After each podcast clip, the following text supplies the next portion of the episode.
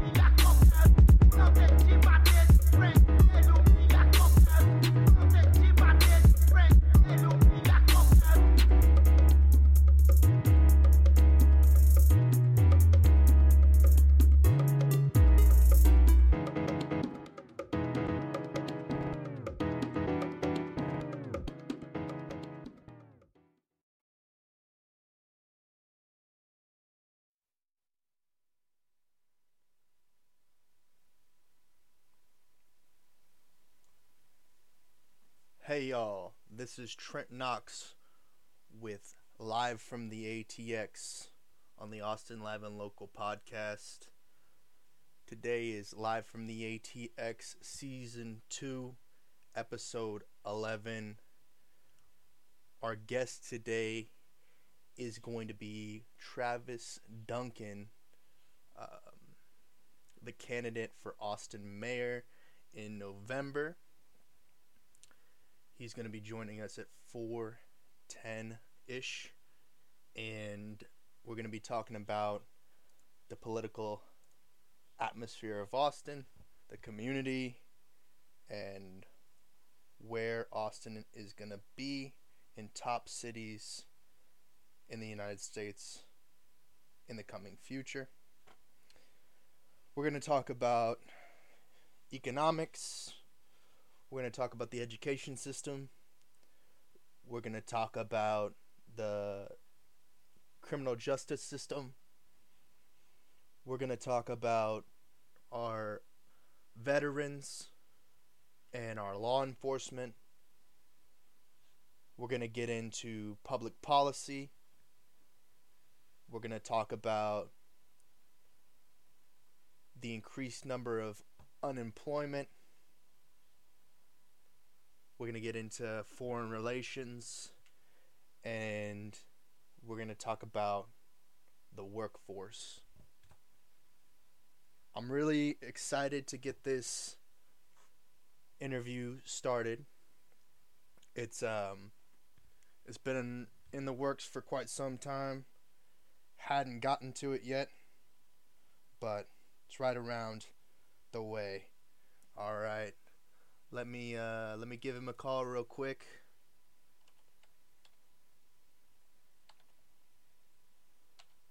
Oh, wrong number. Eight. All right.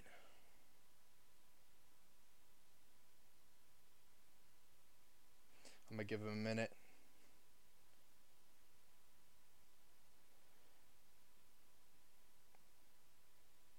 All right, just sending him a message real quick, letting him know that I'm gonna give him a call in a minute here. I need to make sure that the music is paused. Come on back up with the volume of the call. And alright, I'm going to give him a call now. Make sure that number is correct. Again.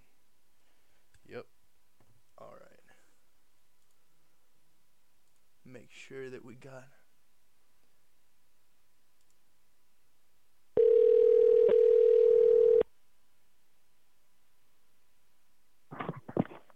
Hello, this is Travis. Hello, Travis. This is Trent Knox with uh, live from the ATX and Austin Live and Local podcast. How are you doing today? How you doing, brother? I'm doing great. Uh, I've been this uh, this interview has been long, long waiting. I reached out to you about two months ago to get this going, Yeah. and, I'm, and I'm super excited to have this conversation and talk about what's uh, what's new for Austin, what's coming up. So maybe can you guys? Uh, sorry. It's Trenton, right? Yeah, Trent. Trent.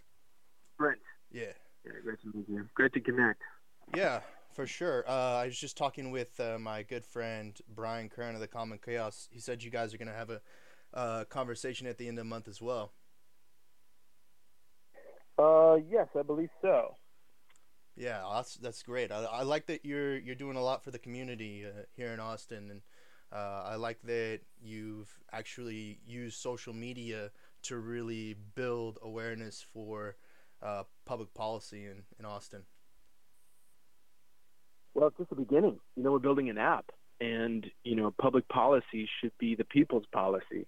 And what has happened is we've tricked ourselves into this system where 11 people are voting on these decisions for at least city policy, and they have limited bandwidth. And it's not about you know criticizing the past or dishonoring or discrediting where our system has led us to, but the conclusions that we've reached now combined with the technologies that we have, the decentral, decentralized consensus technologies like blockchain, holochain, these can be used to make better decisions as a society with policy because you can have 100% participation.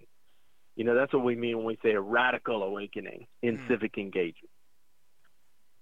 Awakening is the key word there. It's a radical awakening. It's like, oh, wow, we actually can decide things, and it's very sophisticated, but very simple at the same time. You know, we we just voice our truth, and everyone should have the right to live their truth. And how does that work with the, the collective? You know, the, how does that how does that cooperate with the whole system functioning? Yeah, for sure. And uh, yeah, tell us a little bit more about this app. I mean, that's that's that's futuristic, very forward thinking.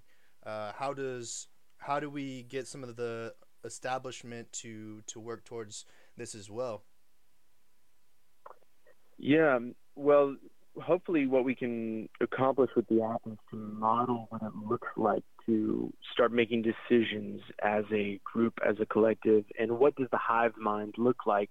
What does it look like when we aggregate uh, our conscious understanding of what people truly want and need, and then we combine that with an analog approach. So, uh, analog meaning just like in person, Mhm. right? Um, the, the old school, we need to increase the amount of in-person interaction, and at the same time expand ourselves to using an app. And so, at least during the, the campaign, you know, because that's where we are right now, um, we just want to get people really excited about this idea of being able to do, to to make decisions, to vote on something in city policy every single day. For example, Code Next, you know, we went through this huge debacle trying to pass this behemoth, you know, ordinance that that you know contains such nuance in it about so many different areas, and the whole thing is an up or down vote. I mean, that's insane. What we need to do is go one by one by one, section by section, and decide as a community. So, you know, this little neighborhood can decide if this thing needs to be three inches from that thing. But as a whole, you know, we're we're talking about how are we going to use resources that don't exacerbate our ecological disasters, you know, our woes. how, how do we actually, you know, solve the problems of us figuring out a working relationship with the earth without damaging? Yeah, yeah, that's uh, that's something to be considered with um, how Austin is centered itself around tourism and um, huge music festivals like South by and ACL, and the the turmoil that comes from those events. Mm. Well, you mean in terms of the just the trash? Yeah. and uh, you know what is that that level of activity? You know, and it's easy for people participating to to forget that like, you know, all of this stuff is going to be left over. And frankly, it you know, there's trash all over this city. There's mm-hmm. plastic in all the creeks, and you know, we're delusional if we think that we're some environmental haven. You know, we are just as as as you know, this is a, a worldwide problem. The city's, yes. you know, trash issue. Funny, I'm I'm sitting in my car right in front of this you know dumpster, and just the mere presence of these massive containers has given us this like, you know, kind of benign approach to just disposing of things. And uh, I mean, that's a massive cultural shift. I think just with, you know, without getting digressing too much, because I know you got a lot of questions, um, incentives are stronger than penalties. And with all of this transition, we're not against anybody. Mm-hmm. It's a really important point. We are for everybody. Everybody will benefit. Nobody will be harmed because that's the true cooperative essence. Yes. So when we talk about transitioning to ecological sustainability and wisdom, we're not talking about, you know, excluding people. We're talking about including everybody in that. Mm-hmm. Yeah, definitely. And you know what's it, it has some to do with regulation and, and some of the establishment because I was just watching a documentary about waste management. You're talking about that that company um, having because of regulations not being able to build a refine refine refinery. That may not be the correct word, but a refinery in the area of um, in California, and they had to result in building it in Arizona. Uh, some of those regulations are hindering the ability to be a little bit more forward thinking. Well, that's a really interesting point that you bring up, and this is why when you make a law, there's always an unintended consequence, and especially when you make a band-aid law and this is the Austin's problem is that it's it's a reactionary policy making. It's not visionary. It's not thinking forward. How is this going to affect the next thousand years? You know, what is what are we really doing? And but also, how's it going to affect people right now? And it's this technological innovation. You know, are are we perhaps hindering ourselves? A great example is in the field of energy, energy policy. You know, we're we are told we are sold this lie that solar panels and wind and lithium ion storage renewable is at its peak. And and oh it's not feasible because you can't store this you can't do this. That is not even an issue because there are other technologies that are far better. And so when we sign ourselves into a power purchase agreement with a solar farm what we're doing is we're allowing some private entity to charge us for the sun when we could have used a smarter new quantum technology that that generates way more energy and it's completely renewable and yeah, no it requires no action. What's that? I said no doubt about that. Mm-hmm.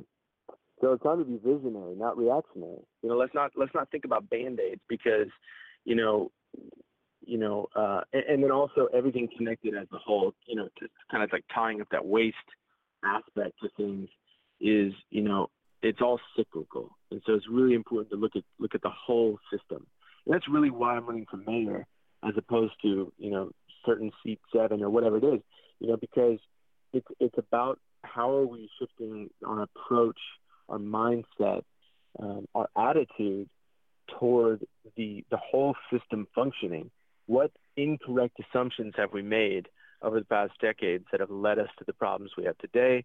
And how can we be more forward thinking while including incentives for immediate benefit to drive that, that social change toward a direction that benefits everybody? Right. Yeah, it's a lot to think about. And um, so, with all with all that being said, what does that mean for some of our lower economic households?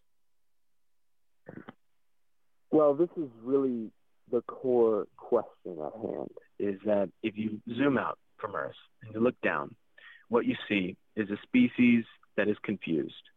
We're running around, we're milling around on this planet, spending all our time and being stressed out doing things that we don't want to do to pay to live on this planet.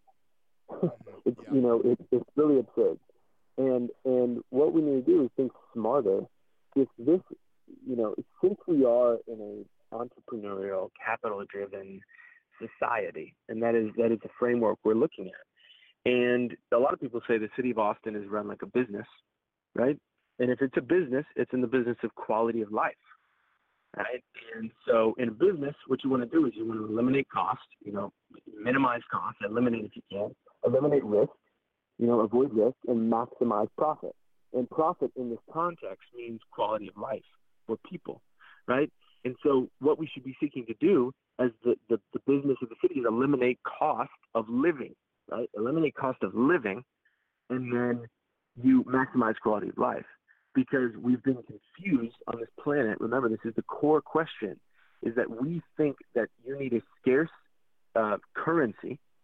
Our money is based on scarcity. It's a pyramid system, and then we marry that to access to Earth's resources. So, like land and shelter and energy and water and food, all these things. And so we marry that, and those are abundant. There's there's no shortage of land and resources and food and earth that we can interact with. And so what we need to do as a society, since we are in a entrepreneurial, competitive kind of marketplace thinking, look at Austin as a big business. And this is our business, right? Every citizen of Austin there's one thing we all agree on that we want to live in Austin, right? So so let's make that happen in the best way possible. Let's be amazing. You know what I mean? Let's let's really strive. And in our business, we eliminate cost of living and we eliminate the need for taxation.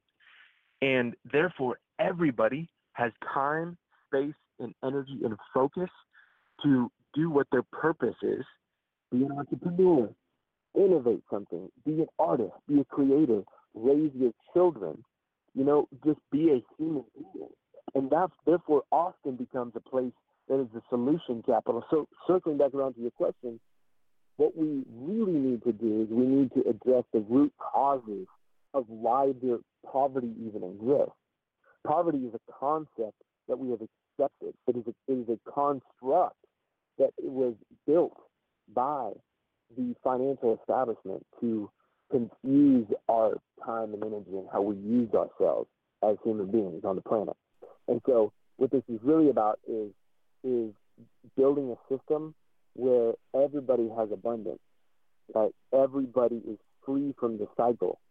So so everybody's an entrepreneur and and eh, you know everybody can feel wealthy. Everybody can live in a place that is renovated and beautiful. Everybody deserves that, really. And if we if we think in terms of incentivizing volunteering, incentivizing cooperation in a city, in, a, in an area of two million people and growing, it is not going to be hard to find very talented, competent, loving, skillful people who are willing to volunteer a couple hours on the weekend to a community renovation project or an eco village for the homelessness or a community organic farm of which there will be in every neighborhood that's walking distance from where you live.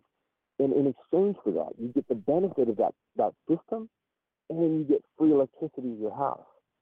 And it is not going to be hard to find people who are willing to do this. Let's clean up the park. Let's pick up the trash. Let's let's go door to door and renovate old people's homes who've been there since 1970 and they're they're being taxed out of their house. You know, we we need to, and that's that's why we have to look at the, the whole system because really families on a family level, this system alone incentivized volunteering. The community benefits from it in on a quantum level.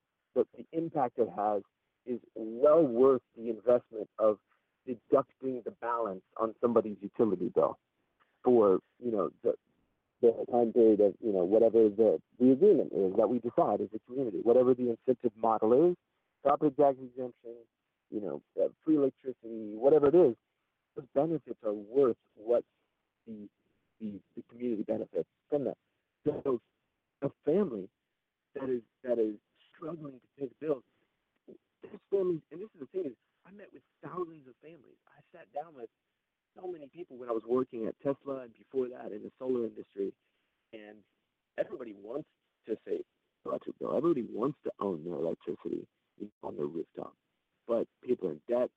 You know, people nobody has cash, a paycheck away from homelessness. They're struggling to pay the twelve hundred dollar utility bill in the summertime. You know, because they they have you know a, a thirteen hundred square foot house with seven or eight or more people living in it and the walls are paper thin. So there's, major problems that we have to deal with.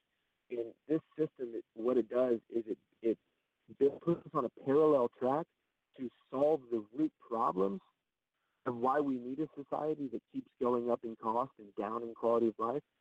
It solves those root problems at the same time that it, it creates immediate benefit for real people, real families. Yeah, I really uh, that really is forward thinking for the livelihoods of a lot of our our, our community and my only my only uh, gripe here is that in o- order for things like this to happen we need to be having conversations like you and I are having about education and um, and futuristic uh, concepts and whatnot. So, what is some of your your policies you think it could be benefiting the public edu- education system that it's collapsing before our eyes. Um, that is, you're absolutely right. Because we what we don't want to do is create another generation of humans who have these self-destructive patterns. and you know, our education system um, has so many flaws, uh, and there's there's a lot about this on our website. And and you know, basically, we really need to take a holistic, more human approach and um, and allow people to to study things that are within their passion and, and, and their interest, especially by the time people are, you know, early years, like early young years, no classroom time. I really think time in nature, understanding how the earth works, developing a deep love for the planet, a, a relationship with the planet, and also having a very um, you know, non uh, assumptive approach to raising children and educating them because a child's intuitive wisdom is one of the most precious assets we have as a tribe. And this is really what it comes down to is who are we going to be as a tribe? And it, you know, to really answer your question, we're going to do whatever it takes, whatever is necessary in order to ensure the health, the well-being, the vitality, the the um, just the sense of like purpose and passion that all of the children have in our community. We're going to do whatever it takes. If that requires us, you know, opening our own schools. I mean, really, when you think about it, the state cannot hinder us from making the right decisions. And we see uh, we see these models, you know, oh, in the Nordic countries and in Japan and and the, everything of, of this thing works and these things work. They're pulling people out of the classroom. They're they're actually you know being tougher on them with the classics, the physics, biology, the philosophy, the languages, all these things, and they pick it up quicker at a younger age, and then they allow them to develop their passion. This should be available to all children right now. We know it works. We don't have to study more data. We know this works. But if anything, the state should be in cooperation with us and um, I want to point out something really important because because first of all, it's important to recognize. Okay, the mayor is not does not preside over the school system. Right? There's a school board. There's all the different organizations. There's the state. There's the federal. There's there's all these you know related interests in in this system. in this institution. Um, and so typically, like the state and the city of Austin have this kind of contentious relationship, at least from the perspective of how they market themselves. And I'm very deliberate in why I say it in that, those terms. Um, but but uh, it's it's important for us to look back at the state constitution, and in Article Two, talks about how it's the people's authority given to the governing establishment that allows it to function and allows it to have authority to begin with. And it is people's duty to to alter any of those systems whenever necessary for the benefit of you know life, liberty, and pursuit of happiness. And in this case, it's really crucial because um, our children are being poisoned. They're being denied access to um, the you know, discovering who they are, um, and it's it's a big problem because uh, and, and, then you know there's there's many problems in the school system. I think I think you know the parents know that the kids know m- more than anybody, and we need to wake up and stop you know thinking that this institutionalized model works because it's just going to raise more problems for the future. And I think that's kind of what you're getting at, right? It's like we, we need to address like fundamental truths. Like we need to like reestablish a basis of understanding between ourselves before we can move forward. Is that kind of what you're asking? Well, yeah, and and, and I guess the follow up uh, kind of question is, you know, it's been becoming more widely popular. People say knowledge is dangerous, and it's mm. it's is easily dangerous to gain the knowledge these days. I've been seeing that in um, in several different schools districts they've been starting to uh, install more and more metal detectors preventing different types of uh, what is domestic terrorism towards these these these high schools and middle schools and and all across actually and uh, I was just kind of curious as to what your thoughts are since we just got we just basically in the Austin, Texas area had two pretty serious uh, domestic terrorist incidents in the in the church uh, shooting and then with the with the Austin bombing situation. What what are what is some of like the the things you would say so that we can be more prepared for this type of uh, violence? Well, there's many layers to that question, and the last aspect of it I'll touch on first. You know, you said be, being prepared for this type of violence. Um, this is essentially the blowback of the the problems that we've chosen as a society. This is the sickness that is manifesting, the dis-ease that is manifesting in our society because of our economic system and because of our social fabric and how we have divided each other. And and what really needs to happen is healing. Massive healing in our community because these kids are blowing each other up.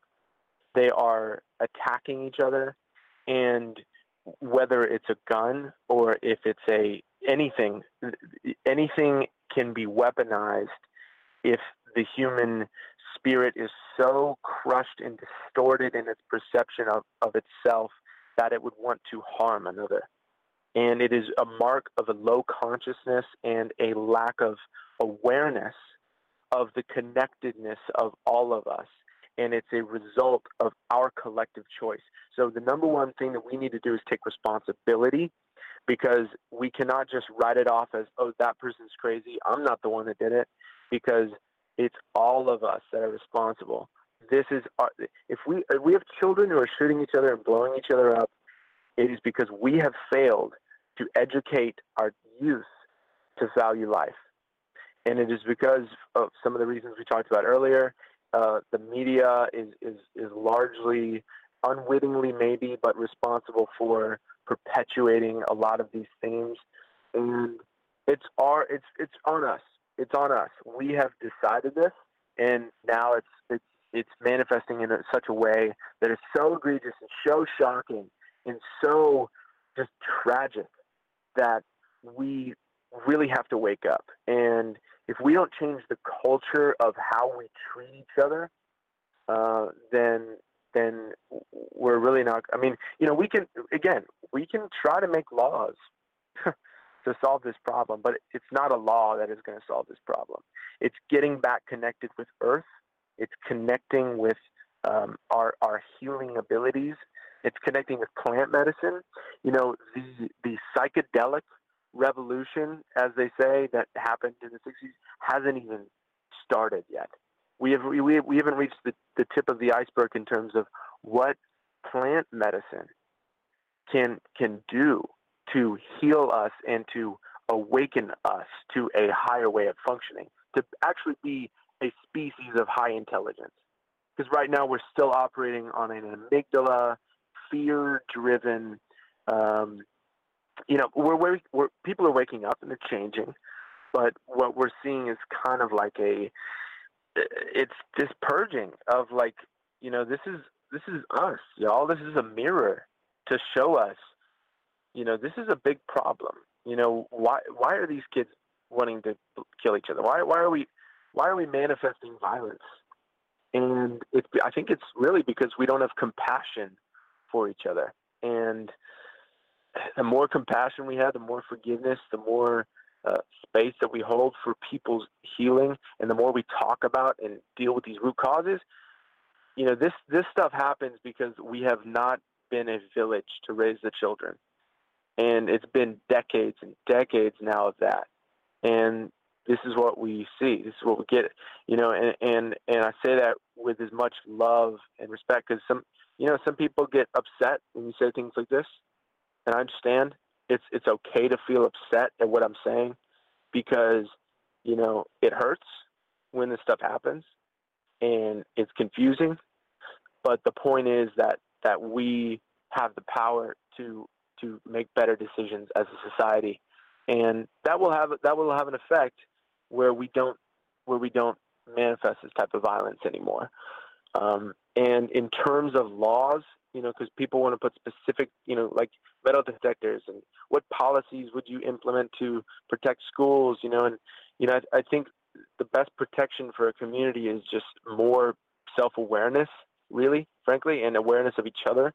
Um, and, um, and then, you know, because people, you know, I mean, metal detectors fine, but, you know, you can derive any sort of weaponization that is non-detectable by metal detector. So, you know, it's it's really more about um, let's take responsibility for it ourselves rather than trying to codify it into some law and expect that to actually get the result we want.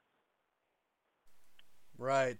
I agree 100%. And you talked about so many different things that I was, you know, thinking three to different three different questions along the way. I think one that stuck was you talked about the weaponization of things and uh, whether that's a physical thing or maybe uh, our communication. I've noticed that a lot of the the attacks these days have been more along the lines of um, microaggressions or the uh, the use of popular terminology to value your self worth more than someone else, such as I've been hearing the word woke uh, thrown around a lot, um, and also things like mental disability, bipolar, and such. Uh, what are your What are your thoughts on that? Well, um, you know the, these these terms you know have a different meaning for a bunch of different people. I, I think every everything is true. Everybody is characterizing this this shift in their own way. Um, everybody's coming at it from their own angle, and I think that's actually our strength, just as a species, is kind of our unpredictability and our nuance and like our shared collective experience, but like completely different, you know, perceptive manifestations of it, right? So like, you know, I, I think, you know, and and that's that's not going to look. It's not homogenous. It's not going to, you know, really. I mean, everybody has their own, you know, take on this, and that's okay. I think the the whole point is really that like we should all be able to coexist and be our true self without you know anybody feeling like they need to inhibit that and there's a way to do that so i think you know everybody's truth is is their own truth and it's important for us to like build a system that protects that ability for everybody to have. I mean, it's it's kind of going back to like, okay, what is the ideal form of government kind of thing? This like fundamental question, like what really is the best way to organize a society so that everybody has maximum freedom. And I think our country has an opportunity to become that, and there have, you know, been aspects. Um, but it, it's really about it's really about our consciousness shifting into just a a, a higher intelligence, you know, and, and and stepping out of a scarcity mentality, thinking that we have to compete for ideas. Um, this is this is the, the the I think the biggest confusion right now in like our political system is like this competition of which idea is right, liberal or conservative, you know. Um, and in reality, we all ex- coexist with both because in, in, in, in, in our society, it is the conservation, the preservation, the protection, the holding down of a safe area and zone and space, the conservative, the conservative that allows the liberal, the progression of life to flower. You know, it, it is the reason why we don't live forever. We we die and we rebirth. And so it's not we don't have to compete. The head does not compete with the heart. We you know we uh, we have an aspect of competitive spirit exists as one very small subset of a larger cooperative system. So the more we recognize that, like, oh, you are the way you are because I'm, you know, you're supposed to be that, and I'm I'm supposed to be this, and and it all makes the whole thing work better. Then, then, you know, they're they're really we can transcend like some of these like lower level conflicts and like perceptive conflicts and like oh, like the war of ideas which is really what emblematic of like wh- where we are online, you know, in social media. And uh, and so I don't know if that answers your question. I don't think it's a question that can be answered. It's more um, it, it's a human existence. It is the it is the human experience that that question kind of aligns with. Um, I think that we have obviously a lot of uh, pronouns are being tossed around these days, and what's right or what's wrong to being being said, and a lot of they versus them situations. Uh, and I think that Austin really has a, a conflict with this, and I think it's one of the last questions I have on here is that how can we help um, our foreign nationals w- working relations with with us in Austin and help them get better work environments as migrant workers or on their way to gaining citizenship? How can we be like the role model for other larger urban cities or the areas around us? Yeah, that's that's a really great, important question, and we actually have, um, in cooperation with uh, some family of mine down who are from the border, uh, they had this brilliant idea, and I think it's it's a really great solution to this. You know how we view immigration. Um, this is really important because you know on an intrinsic level, we recognize that a border is a construct. It's it's something that is invented. It's not technically real, um, and like you know when it comes to like who deserves to be where, we have to re- re- like acknowledge that a lot of the people that are being detained in prisons for crossing the river, uh, the Rio Grande, um, probably have DNA that has been migrating seasonally throughout this entire continent for thousands of years. So the whole idea is like we're in this really strange place right now. Um, but we have to acknowledge the truth that, like, okay, we do have countries that are are intent on in, enforcing their sovereignty for what they believe as the best protection to the citizens they are responsible to. Right? That's that's at least like the intention. That is um, like what holds it up uh, among the American people is, is that that intention, and so in, in all countries, right? And so um, so